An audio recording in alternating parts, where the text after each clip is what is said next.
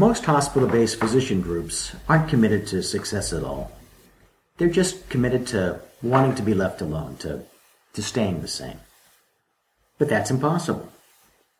There are two classes of major practice disruptors lurking. First, large staffing, management services, masquerading as national groups. Second, the disgruntled members of your own group who will destroy you. The staffing management services devote large budgets to advertising and marketing and hire telemarketers to cold call your hospital. Their campaigns shout quality, quality, quality, but what they shout is often very different from what they deliver, and that's their weakness.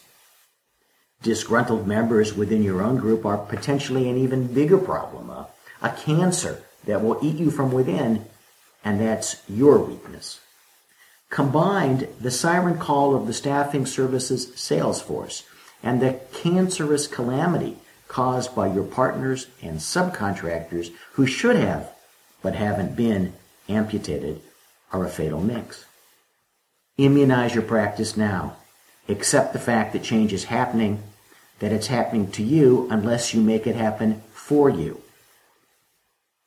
As to the threat from outside disruptors, you need to develop an experienced monopoly, a level of service delivery that is so high that it thrills the hospitals you work at, the referring physicians, and your patients. As to inside disruptors, disgruntled members of your group, you need to develop and employ tools both within their employment agreements, your subcontracts, your partnership agreement, your shareholders agreements to dissuade and, to the extent possible, prevent internal competition. These techniques work even in those jurisdictions that have prohibitions on the enforcement of covenants not to compete. The cost of these preventive measures is cheap compared with the tremendous cost of the failure of your group or the loss of an exclusive contract.